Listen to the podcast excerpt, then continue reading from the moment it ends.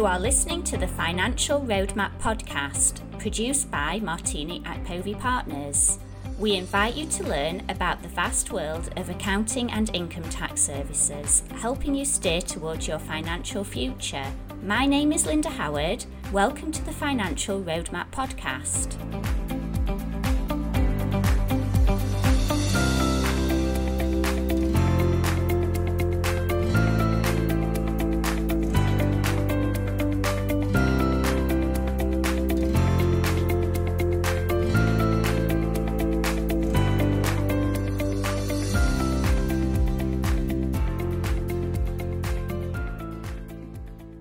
So, welcome back to the Financial Roadmap podcast. My name is Chris Passmore. I'm your host, and I am the managing partner of Martini Partners, a CPA firm in Southern California. And today, I'm really excited about our topic. We are going to talk about how can business owners better prepare and operate for a merger and an acquisition. The times are crazy right now, and who would have thought that 2021 could be such a hot market. And that's why I'm so excited to introduce our guest, uh, John Murphy. He's the president of JK Murphy Advisors, also affectionately known as Murph. So, Murph, welcome to the show. Hey, Chris, delighted to be here. So, for our listeners' uh, knowledge, uh, Murph and my firm have worked together for years. We have been longtime colleagues. We've worked on several transactions together, and it's been equally hot this year. So, Murph, tell us a little bit more about yourself about J.K. Murphy Advisors and how you got into helping uh, private middle market companies. Well, I uh, was an investment banker for many years and decided that that wasn't what I wanted to continue to do. I looked around and didn't see like there was anybody helping middle market companies plan their growth or plan to get ready for a sale. So 17 years ago, I decided to give it a shot, and here we are. So uh, it's been a hell of a journey and a lot of fun. And I really enjoy what we do. Our goal is to help companies figure out where they want to go and then help, help them get there. What objectives do they have? What kind of growth plan do they want? And to, in the case of companies that are thinking of selling, how can we try to improve or maximize the value uh, before they sell? And why do you think that is? Why do you think you saw a gap in the middle market for help with taking those companies to a transaction or just to improve cash flow?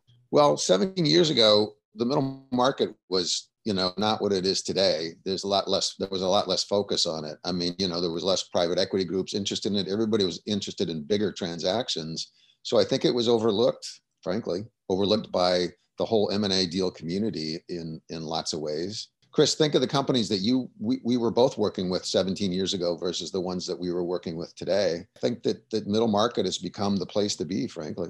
And it's funny because everyone has a different definition of middle market. You talk to some companies or some service providers, and middle market is 500 million. You talk to others, and their definition of middle market is 5 million. So, in your area of expertise, what would you definitely, what would you define a middle market company in, maybe just in terms of revenue or employees? I tend to go more on revenue than employees. First of all, you hear people say middle market, and now because the middle market's become so popular, you hear people say the lower middle market, right? And to me, it's all middle market. When I say middle market, I think private companies that don't have institutional shareholders, that it's either a family business or an entrepreneurial run business and they have they've been established and they have revenue anywhere from 5 million to 200 million to me that's sort of the middle market but i think of more than just revenue to me that designation of no institutional shareholders plays a big part in it too it's funny. It's a great point. I have heard that myself. You have upper middle market. I guess then you would have middle yeah. middle market, uh, lower middle middle market. Yeah, exactly. uh, it, it is kind of funny, but yeah, it has become a bit of a hot topic. So, so talk us through how you help these clients go through this process, and especially now in a virtual world. And I know things have started to open up again, but I'm still assuming there are companies that aren't fully open. Uh, what's the process like? What's the exploration, the discussion, and how do you help execute right now, considering the world we're in? Our process is one where we kind of peel back the onion and get involved in the business to really understand it. Interview management teams.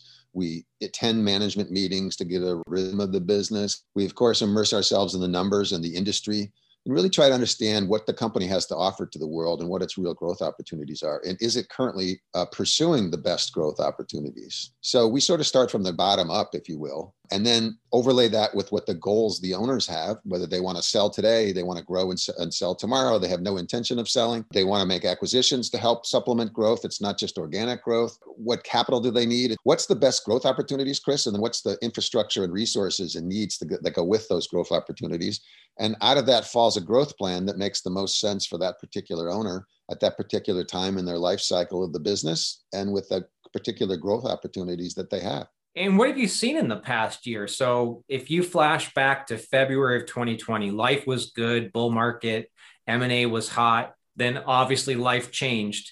Did it affect the process at all? Did it change your clients' uh, outlook and their strategies, or are you finding that everyone's firing on all cylinders? And as long as you're not in one of those markets that are really struggling, like restaurants, that it's full speed ahead it's a little bit all over the board, Chris. We're the setup guys, so we, we help a company get ready for sale. We don't actually do the sale. The M&A world was on fire last year with the exception of April and May, and it's on fire again this year. There's so much capital to put out, and there's many companies that in the case of last year were afraid of taxes being higher, uh, capital gains taxes. And in the case of this year, there's still that sentiment, but also I think some owners are just tired. Yeah. And they've been tired for a while and last year made them more tired i guess for lack of a better phrase yeah.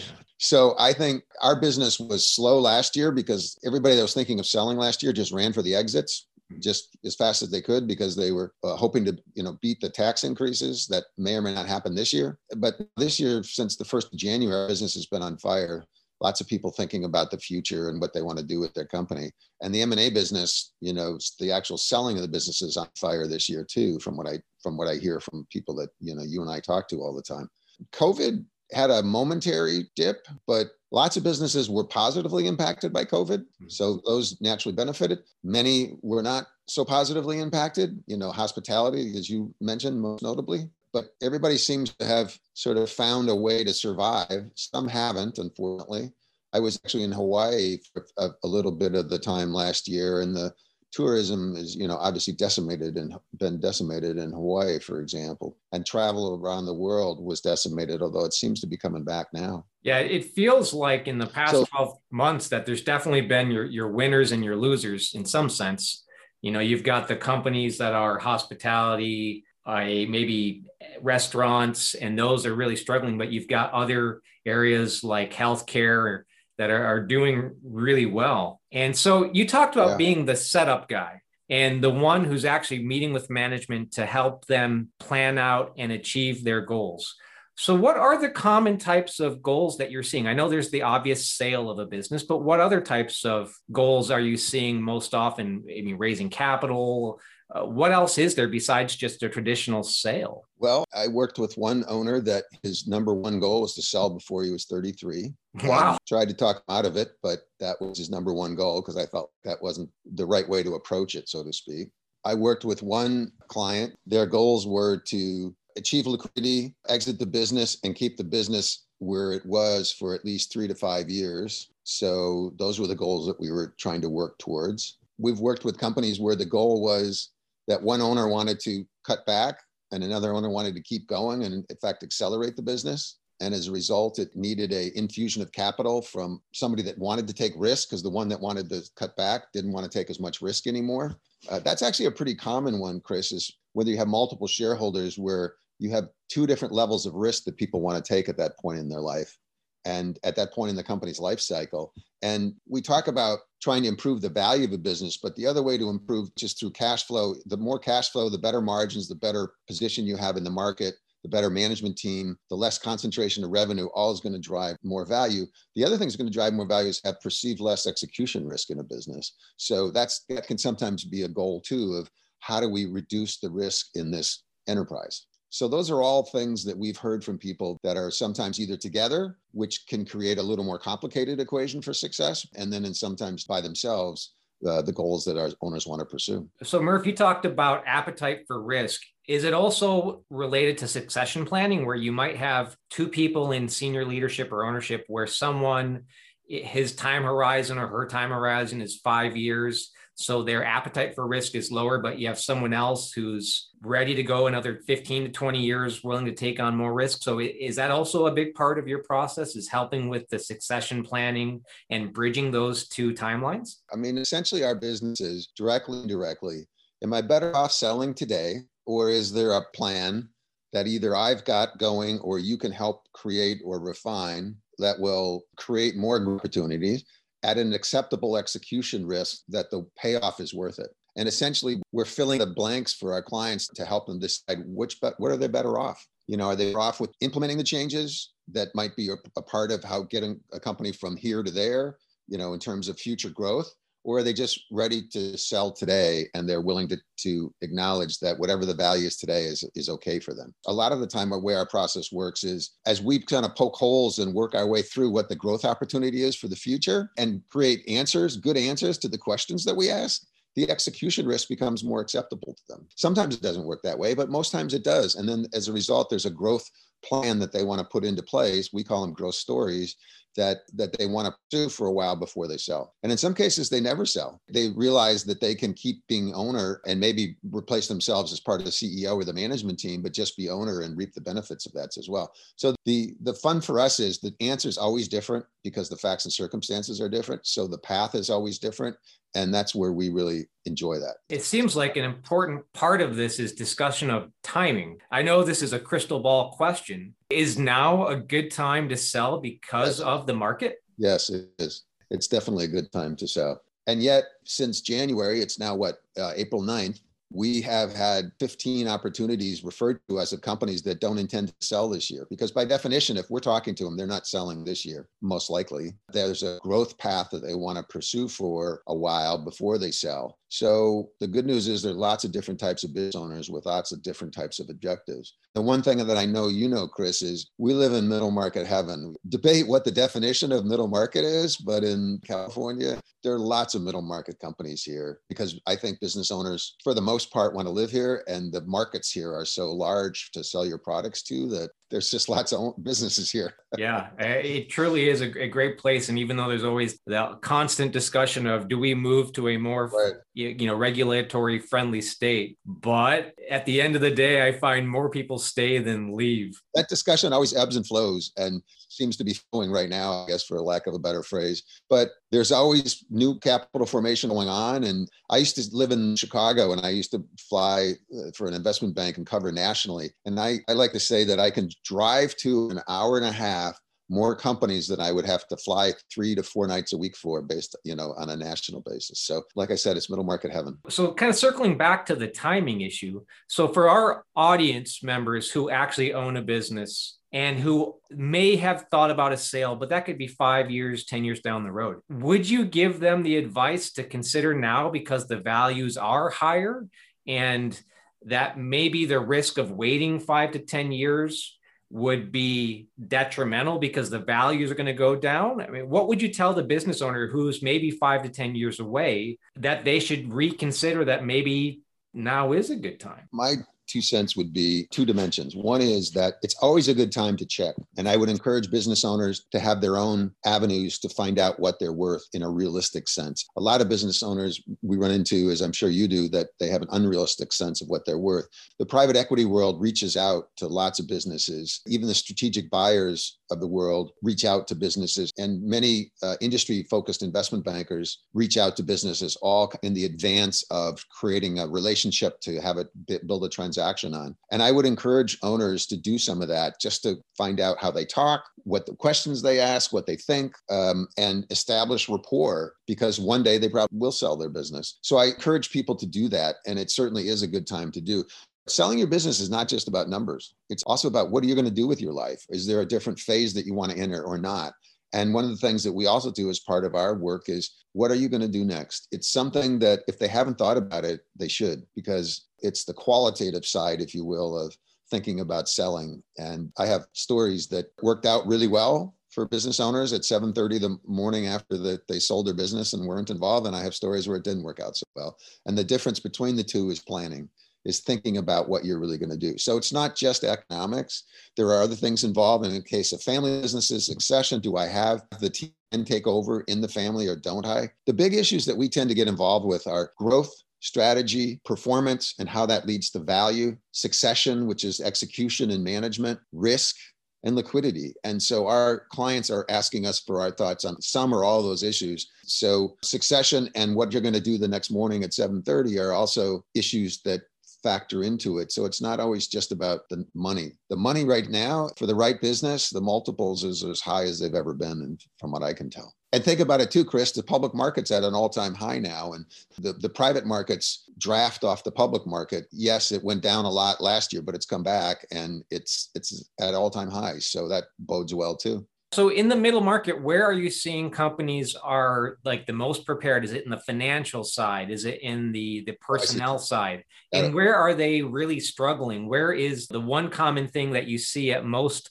of your clients that you know that this is going to be a challenge and you need to make sure that you talk about it because you see it all the time? Well, as you well know through your work, the invasiveness of a sale process falls on finance. And so that's the first place we check. That's probably the first place you check. And that's who you work with as well when you do your uh, transaction advisory work. I know because you and I have worked together a, a few times.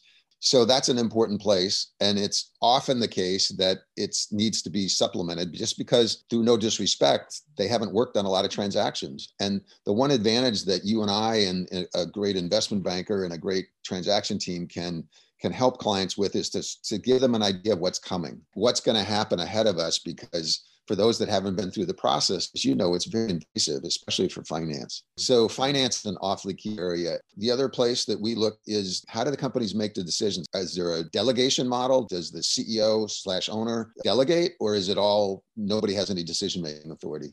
Uh, we worked with one client where it was a pretty large middle market company. The owner signed every check below five, uh, above five thousand dollars. The philosophy that that engendered suggested that there was a line outside his front door every morning for questions that people had. There wasn't very much delegation going on, and one of our big suggestions was we need to change that because in order to continue to grow the business, you can't do it all from one place. So decision making and sort of management team and how the structure is set up is another key area that we focus on. My business partner, Jack Haney, who you, you know is a master black belt in Lean and Six Sigma, which of course means he's way smarter than any of us kind of put together. He's, he, he can improve, nothing personal to you, but just more directed at me. Um, he can improve the process, whether it's a, a, manufacturing process or a service business or a retail business. So he looks at the operations, and oftentimes there's a way that we can improve the operations. Most of the middle companies in general don't have direct access to his background, his training. So operations is another key area. And then I'd say that the fourth area is just a, an analysis of sort of what does the company produce? Where does it sell it? What are its core competencies? And is it matched up against the best growth opportunities as a result of who they are and what they offer to the world? Uh, we've suggestions in, in the last three or four years of suggesting clients get out of one market and go to another market, get out of the, a different market, go back. So, you know, we've had worked with e-commerce companies where we've suggested they build a wholesale business. We made suggestions to companies that had some wholesale business and direct to consumer get out of the wholesale business and and um, focus 100% on direct to consumer. And in both cases, I would respectfully submit that they ended up with better businesses. So it just depends on the circumstances and again, that, that's the fun for us too, is that all the facts and circumstances are different in every case. So the recommendations are different in every case. And hopefully the, the uh, result is the same, a better performing business. But we love what we do. We get a lot of fulfillment from it. And it's, it's so much fun helping. And I have to ask, you brought up the example of the upper middle market company where the owner signed all the checks over 5,000. What was that person's answer to the question of what are you going to do the day after?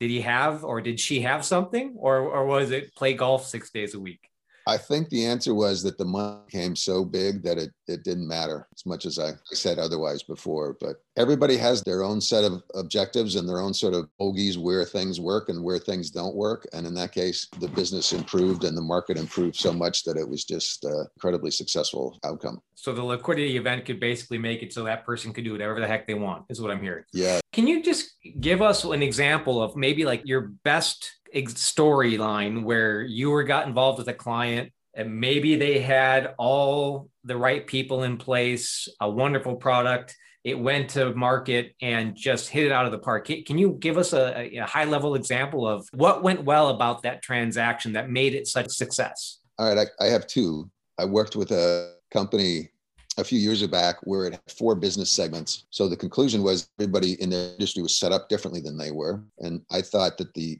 businesses up and to sell them to the people who would want most uh, to maximize the value.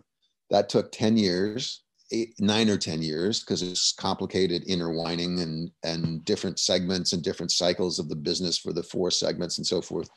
They, they found us because they were thinking of selling the business as a whole and they made a lot more money than they would have if they'd sold the business as a whole which fortunately they didn't before they found us so in that case you know it was it was a lot more it was a few other things but it was mostly the idea that we had to split the companies up in order to maximize the value. Oh wow. Okay.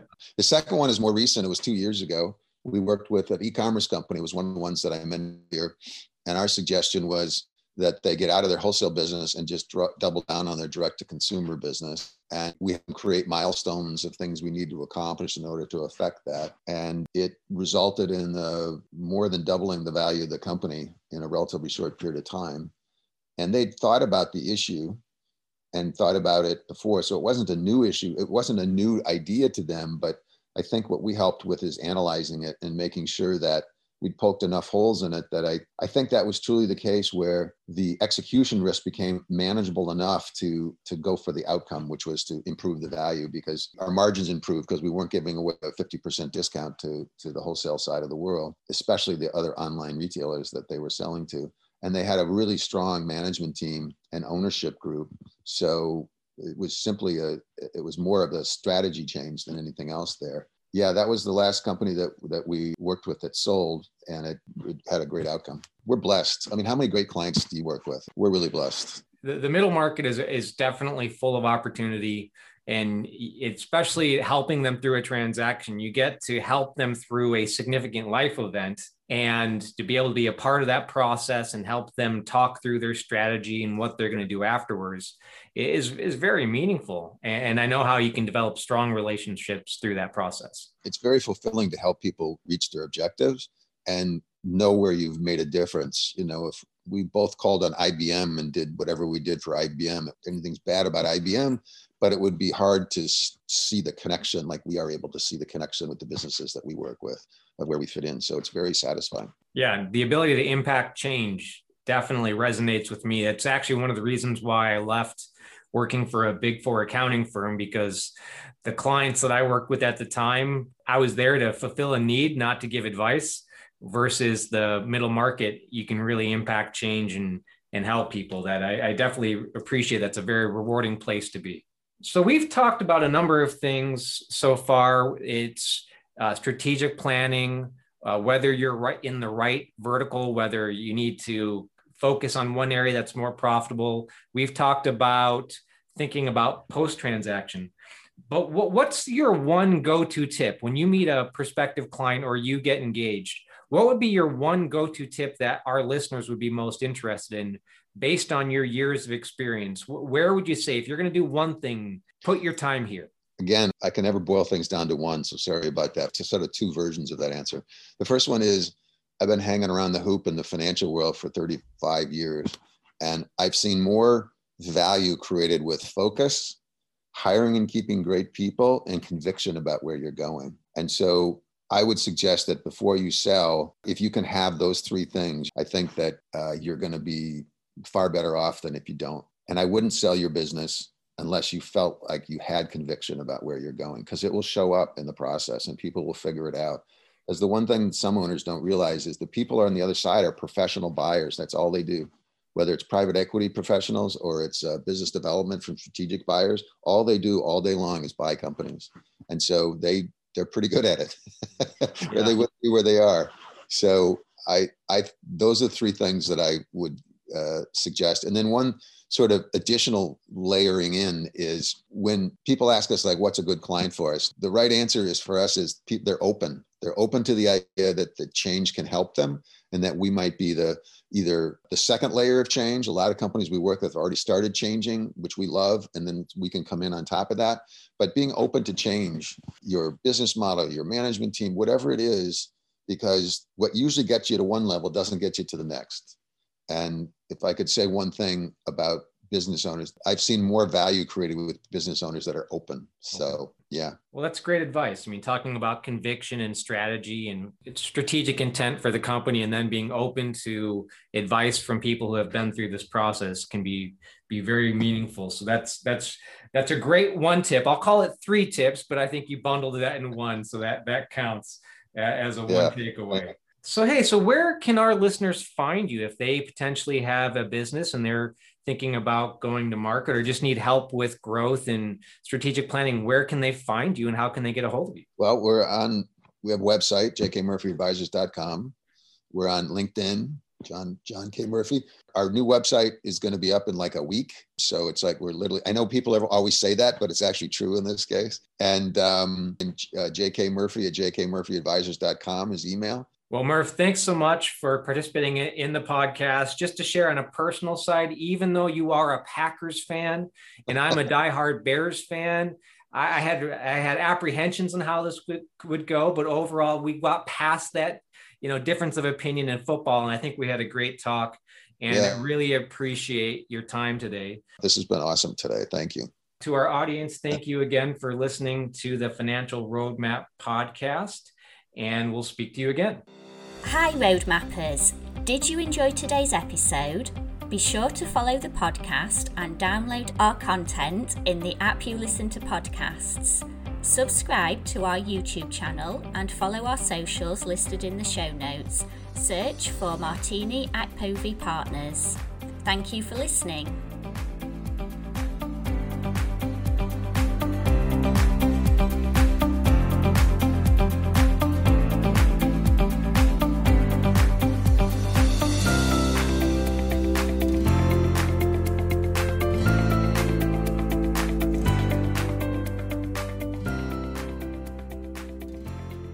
Whether you are an individual, a business owner, or a financial professional, we know that the need for quality financial services and strategies has never been more important. That's why we have spent years building the expertise, experienced staff, and systems found in much larger accounting firms. We also know that accounting is more than running numbers and producing tax returns. It is about providing personal counsel. That only happens when you are small enough to work closely with each client to understand their lives, businesses, needs, and goals. With that understanding and our unique team approach to problem solving, being big enough and small enough has allowed us to become one of the leading CPA and business consulting firms in Southern California. For further consultation, send an email to info at martinicpas.com. Also, are you interested in building a career in the MAP squad? Email your cover letter and resume to careers at martinicpas.com.